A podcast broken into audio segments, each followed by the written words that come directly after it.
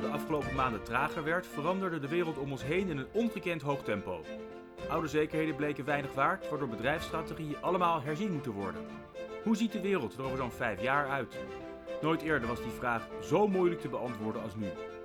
Toch gaat Houthoff op zoek naar het antwoord. Wij doen dat door in gesprek te gaan met onze eigen advocaten en met business leaders uit de top van het bedrijfsleven. Ieder gaat vanuit zijn of haar eigen expertise de strijd aan met de nabije toekomst. Mijn naam is Dave Cohen en welkom bij de Houthoff podcastserie Catch 2020 met vandaag... Marloes Brands, advocaat-partner bij Houthoff en gespecialiseerd in milieurecht en Head of Climate Change bij ons op kantoor. Normaal open ik deze podcast altijd met de vraag wat de coronacrisis voor impact heeft op iemands praktijk, maar volgens mij laatst bij jou raden dat moet de Green Recovery zijn. Maar voor we daar dieper op ingaan, wat is de Green Recovery? Ja, dankjewel eh, Dave. Ja, de Green Recovery, daarmee uh, wordt bedoeld dat uh, overheden het herstel van de coronacrisis en nou, evident de vele miljarden die zij op dit moment daarvoor uitgeven, benutten uh, om groen herstel uh, te realiseren. Duurzamer, dus eigenlijk van een, conventionele, ook wel grijze industrie genoemd, naar een meer onconventionele industrie, een groene industrie die nou hoofdzakelijk draait op hernieuwbare energie. Ofwel nou, het, het inzetten van green recovery voor het realiseren van de klimaat- en energietransitie. Waarbij ook bijvoorbeeld naast onderwerpen als duurzaamheid ook biodiversiteit en ook circulariteit een, uh, een belangrijke rol uh, spelen. Wat, wat verstaan we onder biodiversiteit dan? Ja, biodiversiteit dat is um, ja, het, het creëren van een, of eigenlijk het handhaven van een goed ecosysteem waarin nou ja, alle species, alle wezens op een goede manier kunnen functioneren, waaronder natuurlijk wij als, als mens. Deze thema's adviseer jij nu heel veel van jouw cliënten, denk ik? Uh, ja, dat klopt. Hè. En misschien om het concreet te maken, een uh, onderwerp waaronder biodiversiteit wordt beschaard is uh, stikstof. Nou, dat is een onderwerp dat je het afgelopen jaar niet hebt kunnen missen. en er gaat bijna geen project voorbij waarbij stikstof niet ook, ook een rol speelt. Dus inderdaad, ja. De Green Recovery, kort samengevat, is denk ik ambitieuze plannen om de CO2-uitstoot drastisch terug te brengen. Ja, dat, uh, dat klopt. Het uiteindelijke doel is om de opwarming van de aarde uh, nou ja, te beperken tot uh, 2 graden in 2100. Liever nog anderhalf, omdat we dan zeker weten dat elk risico is uitgesloten. En liever nog eerder. Uh, en liever inderdaad uh, nog eerder. Uh, en dat is, ja, dat is eigenlijk ook wat je nu ziet wereldwijd. er zijn wereldwijd regeringen die grootste plannen, grootste ambities hebben aangekondigd. Pledges afgeven, hè, zeggen, aangeven wanneer ze hun klimaatdoelstellingen willen halen. Uh, en dat die gezamenlijke ambitie uh, ertoe moet leiden dat inderdaad in 2050 of 2060 uh, ja, onze aarde klimaat of CO2 neutraal is. Ja, je legt het bruggetje al naar de politiek. We kunnen er niet omheen. Terwijl we dit zitten op te nemen, overigens op anderhalve meter van elkaar. Zitten we net in transitie in Amerika. We hebben een president-elect. Wat is de invloed van die verkiezingen volgens jou dan op die Green Recovery? Ja, ik denk dat de invloed uh, van de verkiezingen in Amerika en de recente, uh, naar het lijkt, uitverkiezing van uh, Joe Biden grote invloed zal hebben op het behalen van de klimaatdoelstellingen en het, het klimaatverdrag van Parijs. Misschien nog een stapje terug in het kader van die Green Recovery, of anders gezegd, er zijn veel regeringen die zeggen dat ze Green Recovery plannen hebben, maar ja, in de pra praktijk feitelijk het tegenovergestelde doen. Um, ze uh, nou ja, doen een environmental rollback, heet dat dan zo mooi. Ze draaien bepaalde milieuwet en regelgeving terug. Dat is wat in met, de VS is gebeurd. Exact. dat is wat in de VS is, is gebeurd met de gedachte dat als je minder milieuwet en regelgeving hebt, dat het makkelijker is om economische activiteiten te ontplooien. Dus um, in die zin, de VS komt van heel ver. De verwachting is ook dat de gevolgen daarvan, de schade, dat die nog heel lang voelbaar is. En er wordt ook wel gezegd dat uh, dit, uh, het milieueffect, een van de grootste erfenissen van, uh, van Trump zal zijn. Niet om hem te willen beschermen, maar is die vier jaar van zijn bewind kunnen zo heftig zijn?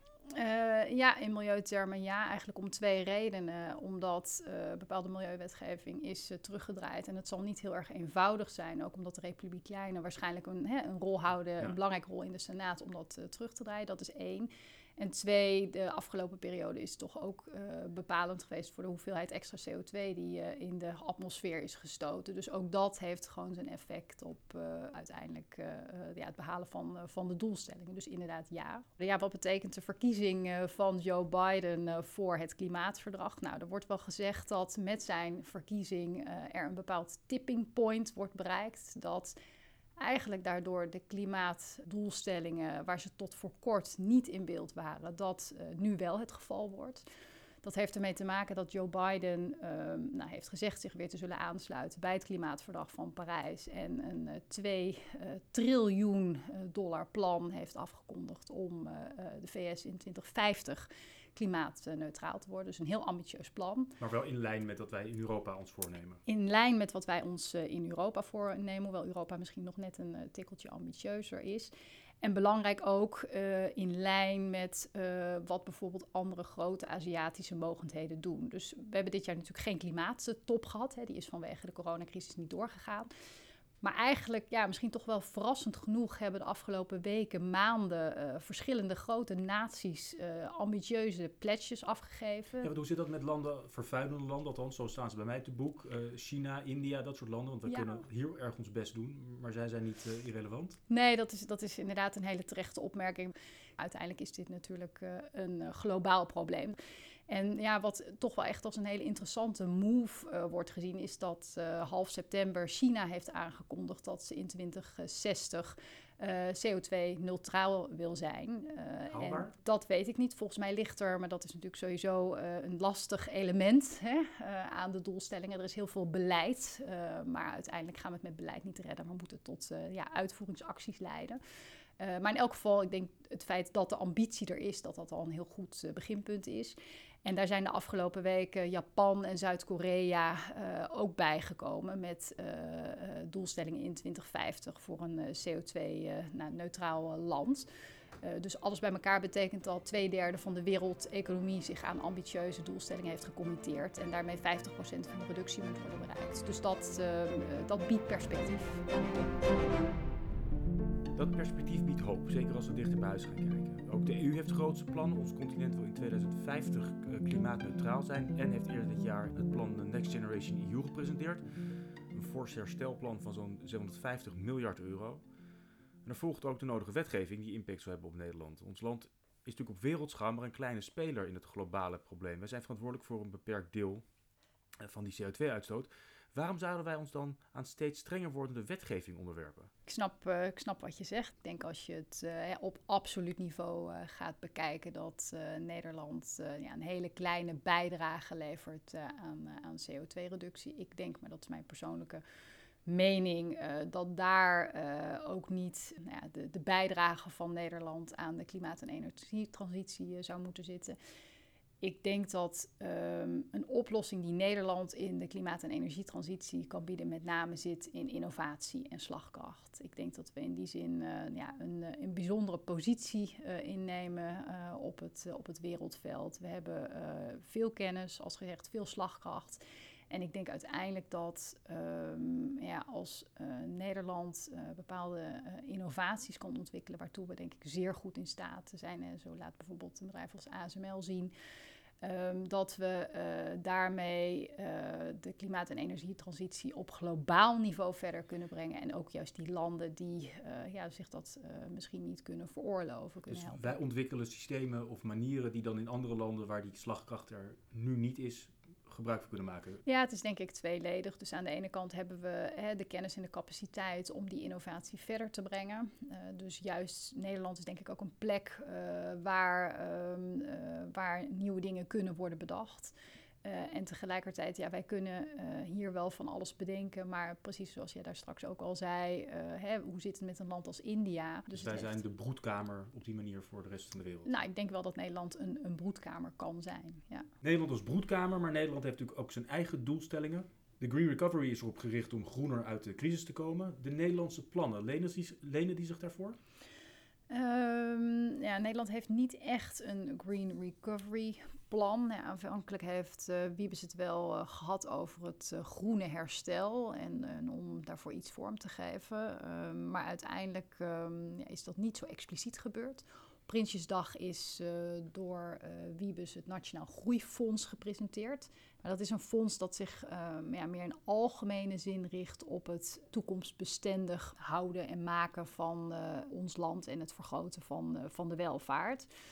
Het is wel zo dat klimaat en CO2-reductie uh, daar een belangrijke uh, rol bij spelen. Het gaat overigens om een budget van nou ja, 20 miljard voor de komende vijf jaar. Dus dat is best uh, nou, een, een, flinke, een flinke som uiteindelijk is de bedoeling dat projecten die zich aanmelden voor dat fonds, dat die wel tegen de CO2-lat worden gelegd, om het zo maar te zeggen. Um, dus er vindt een vorm van interne CO2-beprijzing plaats. Er wordt gekeken hoeveel uh, CO2 de betreffende projecten uitstoten, dan wel reduceren. Um, dus de verwachting is dat met die interne vorm van CO2-beprijzing met name ook projecten die um, ja, de klimaat- en energietransitie um, ja, versnelling geven, dat die projecten ook uh, voor steun onder dit Nationale Groeifonds in aanmerking zullen komen. Er is dus geld van de overheid je zei eerder, we hebben kennis, maar hebben we ook de ideeën? Staat Nederland wel uh, er goed voor wat jou betreft? Ja, dat is, dat is een goede vraag. Ik denk zeker dat er wel uh, projecten zijn die zich um, lenen voor uh, steun onder dit Nationale Groeifonds. ik ben zelf actief ook voor de industrie. En daar gebeurt op dit moment heel erg veel op het gebied van waterstof, op het gebied van uh, CO2-opslag. Ik denk zeker dat die projecten er zijn. Tegelijkertijd heb ik ook wel eens horen zeggen dat pensioenfondsen ook best moeite hebben, bijvoorbeeld pensioenfondsen, moeite hebben om geschikte projecten te vinden om in te investeren. Goede projecten gaan op zoek naar geld. Die komen dan vanzelf terecht bij pensioenfondsen. Absoluut. Maar de vraag is dus of er voldoende uh, ja, goede projecten zijn, voldoende goede initiatieven zijn om uiteindelijk het geld uh, in te stoppen.